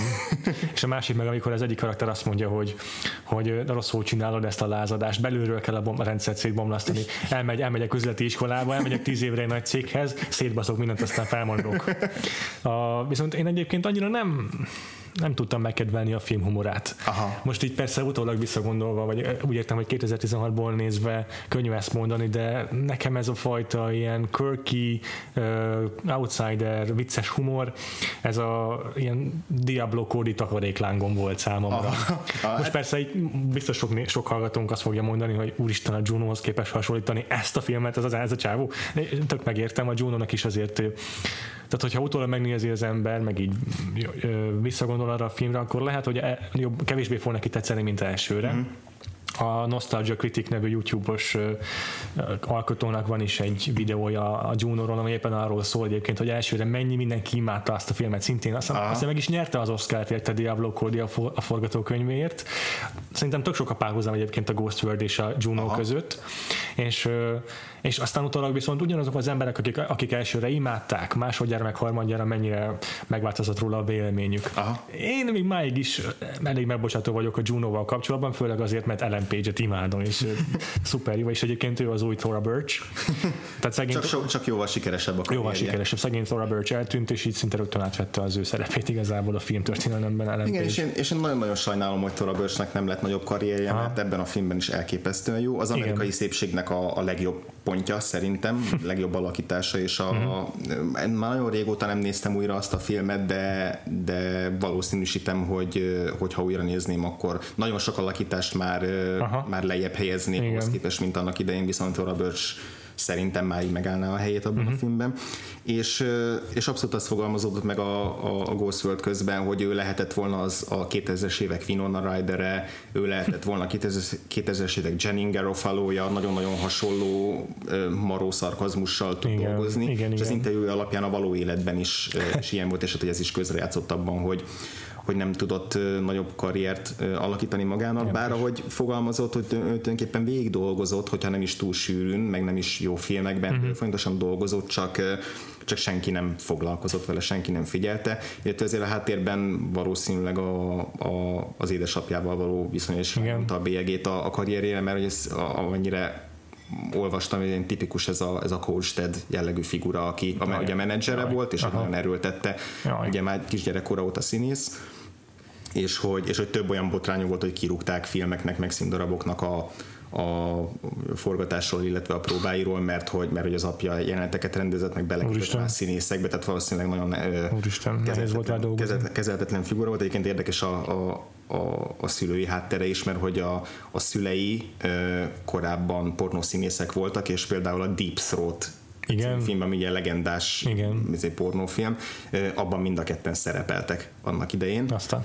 Ezt most nem azért mondom, hogy ebből von, von, vonnak le következtetéseket az apa viselkedésére félreértés ne essék, ez csak inkább egy érdekes trivia, de Aha. hogy hogy a, valószínűleg a szüleinek is köszönhető, hogy az apja a ténykedésnek is köszönhető, hogy, hogy így eltűnt. Egyébként most mintha kezdene visszatérni, bár ez a visszatérés és azt jelenti, hogy a Colony című oh. azt ABC sorozatban Aha. egy mellékszerepet játszik. Meg hát ez is benne van, amit már, a, már szerencsétlenek a Ghost world kapcsolatban is megjártak a készítők, hogy minden producer az akkori tinisztárokat képzelte el a főszerepbe, Igen. Sarah Michelle Gellartól Jennifer Love Hewitt-ig. Igen, Alicia Silverstone, Melissa mm-hmm. John Hart, Claire Danes, tehát mm-hmm. ugye a, mm-hmm. még amikor nem, nem a, a ö, nem modell szépségű tini csajokra Aha. gondoltak, azért Claire Danes sem Aha. az a figura, aki, akinek innek kellett mhm, volna lennie. Igen. Még igen. egyébként ő áll a legközelebb talán, igen, igen, mert igen. csak azért, mert színészi képességeit tekintve is. Igen. Tehát azért ott a Romeo és Julia, Juliet miatt választották volna őt leginkább, amiben egy másfajta szerepet játszik, mint amiről megismertük leginkább Claire Danes-t. De a, tehát, hogy a, amit mondtam a film humorával kapcsolatban, azt azt arra is tartom, egy, egy csomó olyan jelenete van a filmnek, ami szerintem már túl, túl erőltetett, és ezt úgy értem, hogy a, már korábban hivatkoztam a Nostalgia Criticnek a Juno videójára, ezekben ezeknek a quirky filmeknek megvan ez a hátránya, hogy egy idő után nagyon próbálnak erőlködni, mm-hmm. hogy mhm. különlegesek legyenek. A Juno azt kifejezetten rossz példa, vagy jó példa erre. Rengeteg olyan jelenete van, ami már így trying too hard, meg, meg nagyon próbál másmilyen lenni, meg ja. nagyon próbál eredeti lenni, és szerintem ebbe a hibába sokszor beleesik a Ghost World is. Az egyik kedvencem, rossz példaként, amikor Aha amikor Enid, még a, meg Enid és Becky még a film legelején beszélnek az osztálytársukról, akiről már beszéltünk, ez a furcsa gesztikuláló lány, Aha. aki mondja, hogy úristen, elvégeztük az iskolát, mit szóltok? És így Enid teljesen deadpan módon, meg így farca mondja, hogy oh, ja, nagyszerű. Nem, tényleg nagyszerű elvégezni egy gimnáziumot, basszus, leérettségizni, az király. Ne csináld már én, ez tök hülyeség. És, és csomó ilyen hasonló dolog van a filmben, ami csak, csak azért vicces, mert úgy mondja el a színész, de amúgy, amúgy annyira nem feltétlenül. Vagy az, hogy, vagy az, hogy ezeket az viszonylag szerintem egyszerű poénokkal operál a film, amikor például behozza a nosztalgikus 50-es évekbeli étteremnek a, uh-huh. a felszolgálóját, akinek furcsa bund, Bundesliga frizurája igen. van, és úgy hívják, hogy Ellen, és nagyon furcsa fel feje van, és akkor megkérdezi Init, hogy hívhatlak-e úgy, hogy Weird Al. Ami ugye Weird Al Jankovicra a zenészre Igen. utalás, mert hogy pont ugyanúgy néz ki Weird Al Jankovic, mint az a felszolgáló, és ez már egyébként a képregényben is megvolt, de filmben nem szeretem ezt a fajta poént, amikor amikor leírja a forgatókönyvíró, hogy egy olyan karaktert kell behozni, aki pont úgy néz ki, mint, és aztán elmondjuk, hogy pont úgy néz ki, mint. Aha. És akkor bekasztingolnak valakit, aki pont úgy néz ki, mint, és ez vicces lesz. Aha. A Kiss Kiss Bang Bangben van egy komplet ilyen jelenet, amikor azzal veszi le a lábáról Robert Downey Jr. a női főszereplőt, hogy így egy kocsmában mutogat az emberekre, hogy ott van az indiai Joe Pesci, meg ilyesmi, hmm. és tök vicces tényleg, mert tényleg pont úgy néz ki, mint egy india, nem is indiai, indián Joe Pesci. De basszus, ez csak egy tök egyszerű dolog, bekasztingolsz egy szereplőt, aki pont úgy néz ki, mint egy indián Joe Pesci, és aztán ezt kimondod. Hmm. Ez nem, nem nem izé, komoly humor. Engem simán le lehet kenyerezni ilyen, ilyen kő, kő egyszerű poénokkal, vagy akár olyan kő egyszerű poénokkal, mint Doug figurája, a Doug. félmeztelen nuncsakus figura. Semmi realitása nincs a karakterének, semmi árnyaltsága nincsen, de ez sem vicces. Igen, egyébként ez tök, tökre egyértelműen ilyen random dolog volt, ezt nem tudom, olvastad, de ugye sokat házaltak különböző producereknél ezzel a filmmel Terry Zweigoffék, és megfordultak Mike Judge-nál is, aki akkoriban még inkább a Beavis and Buttheadről volt ismert, azóta már ugye láttuk tőle az Office Space-t, az Idiocracy-t, meg a Silicon Valley című sorozatot is, és ő is majdnem producer lett, a, producer lett a filmnek, és amikor éppen nem ért rá valamiért, akkor a házában így hagyta Zweigofékat így szétnézni, és egy, egy ilyen casting szalagon megnézték uh-huh. a, a színésznek a felvételeit, aki Dagot játsza, aki egyébként hasonló szerepekről ismert volt a horrorra akadvában a Doofy nevű karakter, aki ugyanez. Igazából egy ilyen fura fegyű csávó, Aha. és uh, gázul viselkedik. De amúgy egy tök jó képű színészről van szó. Csak, csak így Béna kiadott magáról egy ilyen casting szaragot, amin különféle karaktereket játszik. Egy az egyben benne volt ez a félmeztelen nuncsakus fickó is ezzel a malettel, amit a, amit a Ghost játszik. És, és úgy félmeztelen, akkor... hogy látszik, hogy hogy barnult le, és Igen. ettől vicces. És igazából ezt így meglátták, Zygoffék megszerették, és behívták a filmre, Aha. és így írtak neki egy szerepet. Amúgy nincs tényleg semmi jelentőség a filmben, csak, csak ez is egy ilyen quirky dolog, hogy be, be kellett emelni, mert, mert poén. Meg a sátánista pár is ilyen sátánista szerintem. Amúgy, szintén benne van a képregényben. és fekete esernyővel. Aha, és ők totál izé, hó, hófehér a bőrük, mert egy fekete esernyővel járkálnak a napfényben, és követi őket Inid meg Rebecca, mert megszállottan követnek mindenkit, aki furcsa, ugye? Igen. Szóval a film tele van ilyen típusú poénokkal, amik csak azért működnek, mert szerintem a színészek rendkívül jól játszák el ezeket a dialógusokat. Alapvetően nem, nem az a fajta humor, ami így ilyen uh, incidentális, hogy így megvan a szerepe, hogy hogy uh, valakinek a jó humor miatt lesz ez vicces, hanem... Ezek hanem kis meg, igen, igen. igen ami, ami nekem nem tudott működni igazán. Amint így a film során persze megadott egy tök jó alaphangulatot, ami miatt élveztem a filmet nézni, de, de tök könnyű belegondolni, hogy ezeket nem nehéz megírni, ezeket a poénokat. Ja. És én nem, nem tudtam annyira értékelni ezért a, a forgatókönyvet sajnos. Aha. Én örülnék, hogyha valójában egyszer ilyen egyszerű poént ki tudnék találni, de általában nem szokott sikerülni. Hát, mondom, a Juno is tök hasonló hibába esik bele egyébként, tehát ez ennek a, film, ennek a műfajnak a sajátossága szerintem. Érdekes még a Juno-val még egy párhuzam, hogy ott is azért Juno karaktere nehezen azonosulható, elkövet egy csomó tök komoly hibát abban a filmben, és aztán megjelenik ott is egy, egy középkorú, igazából nem is középkorú, csak Juno-nál idősebb házaspár. Mm. Az egyik tagját Jason Bateman játsza, és nagyon hasonló a figurája bizonyos értelemben Seymourhoz, mert mm. ő is még megszállottan beleszeret Juno-ba, és rá, rányomul. Seymour persze ennél sokkal visszafogottabb, sokkal árnyaltabb, csak Igen. érdekes, hogy ott is van egy ugyanilyen Aha. figura.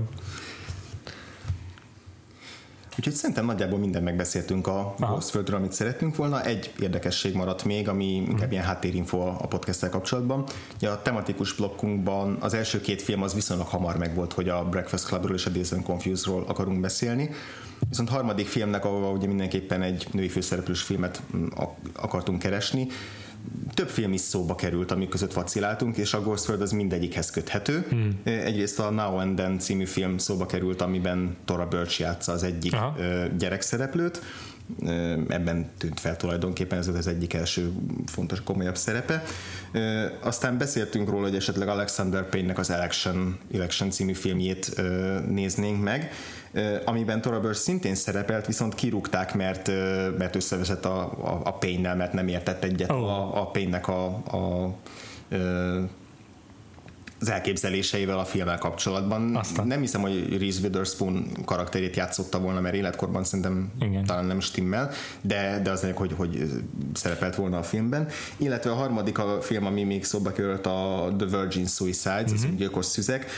Eredetileg felajánlották azt a filmet Terry Zweigoffnak, viszont visszautasította, visszadobta a, a projektet, a forgatókönyvet, mert nem értette, hogy ja, most ja, ja. akkor ez egy vígjáték, vagy egy krimi, vagy thriller, vagy ez most, ez most humoros akar lenni, vagy komoly, és nem tudott mit kezdeni a, a forgatókönyvvel, és ezért... És nagyon kíváncsi lesz, hogy mit kezdett ezzel a filmmel egyébként is Sofia Coppola, hogyha egy, ezek szerint nehezen befogadható valamiért ez a forgatókönyv. És csak azért mondtam, mert a következőkben nem sokára következik egy olyan kisebb projektünk, amelyben Sofia Coppola filmeket fogunk feldolgozni. Igen.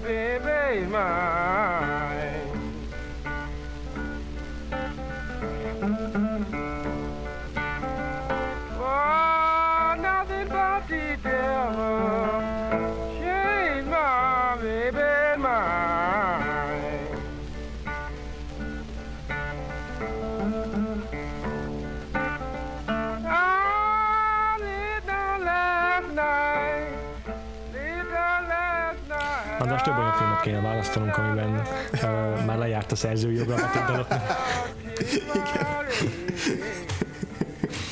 Nem maradt más hátra, mint a kitekintő rovatunk, melyben elrogaszkodunk az adásunk témájától, és elmeséljük egymásnak, meg hát nektek, hogy milyen egyéb kulturális élményt szerzett nekünk örömet a közelmúltban. Lehet az egy bizarr talk show élő felvétele, egy animációs sorozat, vagy éppen egy podcast legutóbbi epizódja. Nálad volt valami meghatározó élmény a héten, András? Gondolkoztam több, több élményen. A nagy része a sorozat volt, amiről, Igen. sorozat epizód, amiről mind megemlítettük, az a gyávák mencsvára, vagy a gyengék mencsvára kitekintő rovatban, mert azt a legegyszerűbb kiválasztani. Végül sorozathoz köthető dolog, amit, amit ajánlok, vagy amiről megemlékezek, de nem sorozat, az AV Club nevű uh-huh. oldalon, kulturális popkultúr, popkultúr oldalon, ami egy nagyon régi kedvencem, és szerintem gondolom, hogy ezzel igen, igen, abszolút ott a Better Call Saul című sorozat, ugye a Breaking Badnek a spin-off sorozata, ahhoz kapcsolódóan van egy, egy videóesszé sorozatuk, hm. aminek az a címe, hogy Polite Fight, tehát udvarias vita, amit ketten, ketten vezetnek, minden héten talán egy nappal az, az aktuális Better Call Saul epizód után kerül ki, és egyébként a Fargo második évadjával kezdték, ha jól emlékszem, azt végigvitték azt az évadot, Aha. az volt az első, és most a Better Call Saul-al foglalkoznak. Ketten vannak, az egyik John Titi, aki a, az évéklapnak az egyik fejese, a másik pedig Gus Spellman, aki egy ilyen videószerkesztő az oldalnál, Aha. és ők ketten tök egyszerű a koncepció, fekete háttér előtt egy asztalnál egy laptoppal ö, ülnek, és egy 10 percben ö, beszélgetnek az aktuális epizódról. Ö, általában Vasek Gaspermannak köszönhetően is nagyon sokat foglalkoznak a sorozatnak a vizuális oldalával, tehát rengeteg, ö, rengeteg képi megoldásra hívják fel a figyelmet, ami felett egyébként tökre elsikadtam volna. Ö, nagyon jól bemutatnak különböző tematikus mozzanatokat, azt, hogy ezek hogyan kapcsolódnak egymáshoz, ö, ilyen rendezői vagy operatőri megoldásokkal, ezeket a, a videóba be is vágják ilyen montásszerűen, vagy néha osztott képernyőben, tehát hogy ezek jópofa megoldások de igazából egy standard rövid beszélgetés, megvágott beszélgetés az epizódról, tehát tartalmilag is érdekes, mert nagyon, nagyon intelligensek és nagyon jó meglátásaik vannak, de inkább azért szeretem, mert nagyon jó köztük az összhang. Tehát nagyon sokszor eszembe jutott, hogy ha lenne, lenne True Detective harmadik évad, akkor ugye ez, ez egy mém a, a neten, hogy True Detective második, harmadik évadra milyen párosok yeah. lennének menők. Na ők nálam egy abszolút nyerő párosítás tényleg ami a címébe is benne van, hogy, hogy néha vitatkoznak, de, de mindig van egy ilyen nagyon joviális, nagyon, nagyon szeretetteljes viszonyuk egymáshoz. Abszolút pozitívan állnak az epizódokhoz, meg egymáshoz. Szerintem ilyen szempontból akár rokonítható a mi podcastünkkel is, ha, ha nagyon beképzelt akarok Igen. lenni, mert hogy, mert hogy hasonló attitűd jellemző rájuk is. Néha úgy, úgy kicsit odaszúrnak a másiknak, amikor úgy érzik, hogy mondjuk nagyon, nagyon elszállt a, az egy, mondjuk John Teti az egyik, aki, aki nagyon messze menő következtetéseket tud mondjuk egy, egy szám visszatéréséből levonni, Aha. és akkor Gasperman kicsit így oda szokott szúrni, de hogy, de hogy nagyon-nagyon szimpatikusak, nagyon rokon szembesek. Gaspermanra kapcsolatban nekem van egy kis menkrasom is, tehát így, így valahogy a, a hangja miatt John Teti egy, egy a, a kis szemüvegével, kicsit óriás termetével, de ilyen nagyon egyetemi tanár jellegű feje van, nagyon-nagyon jó a, a, a párosításuk, és, és minden hm. héten legalább annyira várom az ő kis videóikat, mint a Better és nagyon remélem, hogy hogyha véget ér most már pár rész múlva az évad, akkor fognak találni maguknak egy új sorozatot, amiről beszélgethetnek, mert ez nem régóta, de, de már egy ideje így hozzátartozik a heti ö, sorozatokkal kapcsolatos fogyasztásomhoz, hogy, hogy, hogy megnézem ezt a két idiótát, ahogy beszélgetnek, beszélgetnek az epizódokról. Talking Soul. hogy jaj, jaj, jaj, jaj. jaj ne. Nem kellett volna Chris Hardwickot említened. Én kicsit nehezen választottam erre a hétre a témát, mert bár voltam koncerten, meg olvastam képregényt, meg ö, láttam, befejeztem egy sorozatot is. Melyiket egyébként? A Master of None a Netflixen ledaráltam végül, pár rész volt már csak hátra. Egyébként nagyon tetszett, Aha. majdnem azt választottam, de nem akartam én sem sorozatozni. Inkább egy másik élményemről akarok beszélni. Még annak idején te hívtad fel rá figyelmemet, hogy, hogy újraindítja a Marvel a Black Panther képregény sorozatát, és a héten jelent meg az első száma az új sorozatnak, amelyet ta Nehisi Coates ír, aki Ú, a The Atlantic interjúkat vele, de nem voltam benne biztos, Igen. hogy megjelent, és még nem néztem utána. Igen, megjelent már, és gyorsan le is csaptam rá, és aztán el is olvastam hozzá egy cikket, amit itt szépen végig kommentált ta Nehisi Coates egy weboldalon, úgyhogy minden nagyjából minden oldalról van egy pár kis wow. megjegyzése vagy gondolata. Nagyon tetszik. A Tanahisi Coatesról azt kell tudni, hogy a The Atlanticnek egy szerzője is, főként afrikai-amerikai témákkal foglalkozik, és gondoltam, hogy érdekes lesz a szemlélet, amelyen majd ő hozzányúl ehhez a fekete szuperhőshöz, a Black Pantherhöz a Marvel világában. Black Panther ugye nem, amerika, nem afrikai-amerikai, hanem afrikai. Igen a Wakanda országának az uralkodója, de egyelőre nekem nagyon tetszik a képregény. Persze egy számból keveset lehet megállapítani, főként ha egy újrainduló sorozatról van szó, amely felveszi a szállat egy korábban befejezett cselekményből, Aha. hiszen itt azért az első számok általában arról szólnak, hogy expozíció, expozíció igen, hátán. Új olvasókat bevezetni abból, hogy mi történt eddig, mire lehet számítani. Igen, igen úgyhogy rengeteg az ilyen dialógus, amiben szépen elmondják, hogy mi történt korábban. De nagyon jó, nagyon jó a szövegezése Aha. a képregénynek.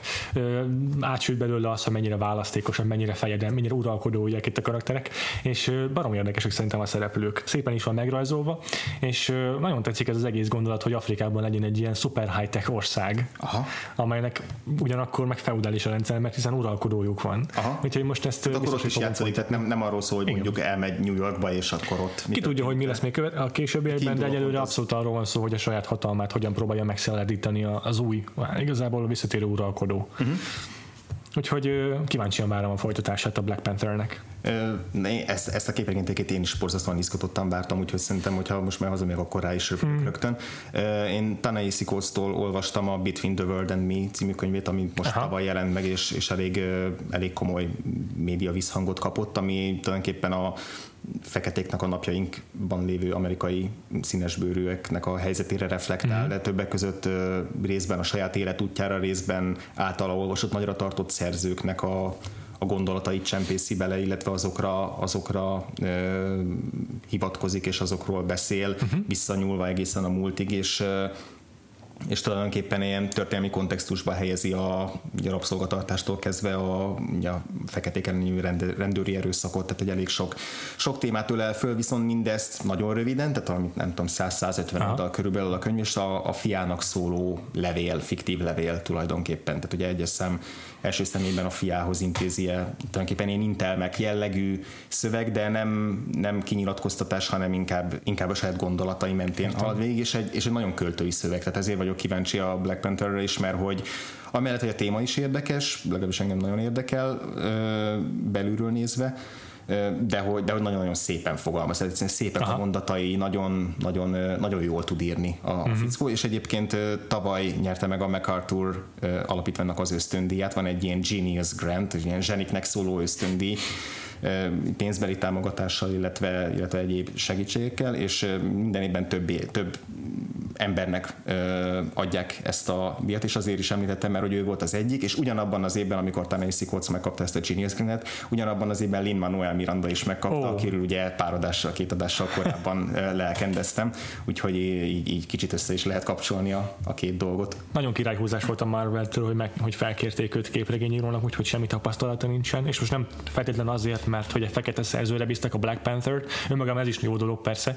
Az is egy nagyon erős politikai ö, gondolkodásmóddal rendelkező szerzőre, akit, akit, akit a szociopolitikai, meg abszolút politikai Igen. dolgok érdekelnek, és ezekkel foglalkoznak. Tehát, hogy hogy az, azért várható, hogy a Black Pantherbe ezek, ezek a témák elég erőteljesen meg fognak majd jelenni. Én nagyon tetszik a Marvelnek a, a, az, hogy hogyan alakítja most a képregény uh-huh. Nem olvasom mindegyiket, sőt viszonylag keveset olvasok róluk, tehát azért annyira nem merek nyilatkozni mindegyiknek a sikeréről, de hogy, de hogy nem csak egy, egy cinikus gimmicknek érzem azt, hogy, hogy, hogy, hogy bizonyos karakter, ugye a Torból női karakter lett, uh-huh. akkor most a, a Solyom lett az Amerika kapitány, uh-huh. tehát hogy ezeket nem csak egy, nem csak ilyen cinikus reakcióknak Igen. érzem a, hogy mondjam, ilyen kulturális igényekre vagy Igen. elvárásokra, még ha az is lenne, akkor is ők legalább tesznek lépéseket, de hogy, de hogy emell, amellett, hogy ilyen lépéseket húznak meg, ezeket mindig olyan emberekre bízzák rá, olyan uh-huh. írókra, rajzolókra, akik, akik bele tudnak pluszt is vinni Igen. a történetekbe.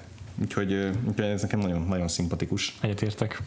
Most tehát lassan megérkezik a mi buszunk is, úgyhogy fölkelünk a forgalomon kívül helyezett megállóból, beszállunk a kihalt utastérbe, és elindulunk az ismeretlen következő állomás felé. Mielőtt viszont elbúcsúznánk tőletek, még az elérhetőségeinket szeretnénk ismét, ismételten megemlíteni. vakfoltpodcast.hu, ha már esetleg láthatok a filmet, vagy a podcast hatására megnéztétek, és úgy gondoljátok, hogy kihajtunk valamit, vagy vitatkoznátok velünk, akkor várjuk a véleményeteket a show notes alatti kommentekben ugye, mint az adás elején is kiemeltük, elindítottuk a Facebook oldalunkat, úgyhogy onnan is értesülhettek a legújabb adásainkról. A cím az nagyon egyszerű, facebook, facebook.com per Vagfolt Podcast. iTunes-on is megtaláltok bennünket, nagyon hálások leszünk, ha értékelést is írtok rólunk. Letterboxdon továbbra is a Vagfolt címkét követhetitek, ti Aha. is tegeljétek a, azokat a filmeket, amiket esetleg ö, így bakancslistáról kipipáltok. Igen. Twitteren is várjuk a véleményeteket, és persze a témajavaslatokat. Most, hogy lezártunk egy blokkot, főként érdekel bennünket, mit gondoltok, merre folytatódjon a podcast. Illetve, Engem... illetve hogy a, a tematikus blokkot hogyan, tehát hogy, hogy, hogy tetszett nektek az, hogy hogyan kezeltük, Igen. milyen tanácsaitok vannak, esetleg mit kéne más, hogy hogyan válogassunk filmeket, stb. stb.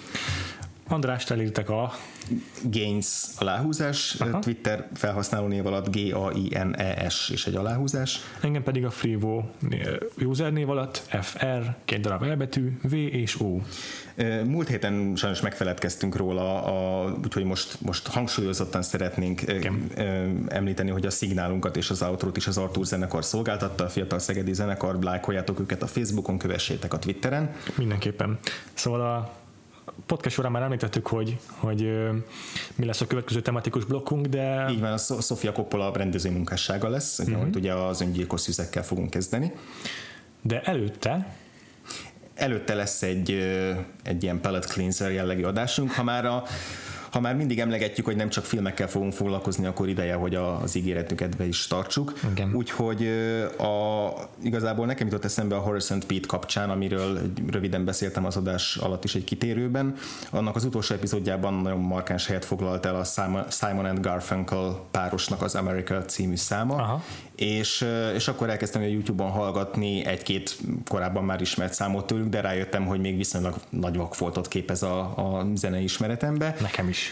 Úgyhogy ennek kapcsán jövő héten tartunk egy Simon and Garfunkel adást, ahol, ahol végighallgatjuk a lemezeiket, és, és róluk fogunk beszélgetni. Így van. Úgyhogy jövő héten Simon and Garfunkel, ti is hallgassátok meg, öt lemezük van mindegyik, ja. alig több fél óránál, úgyhogy sok energia és időbefektetés nem igényel, illetve utána pedig útnak indítjuk a Sofia Coppola blokkunkat. Várunk benneteket vissza jövő szeretettel, addig is minden jót. Sziasztok!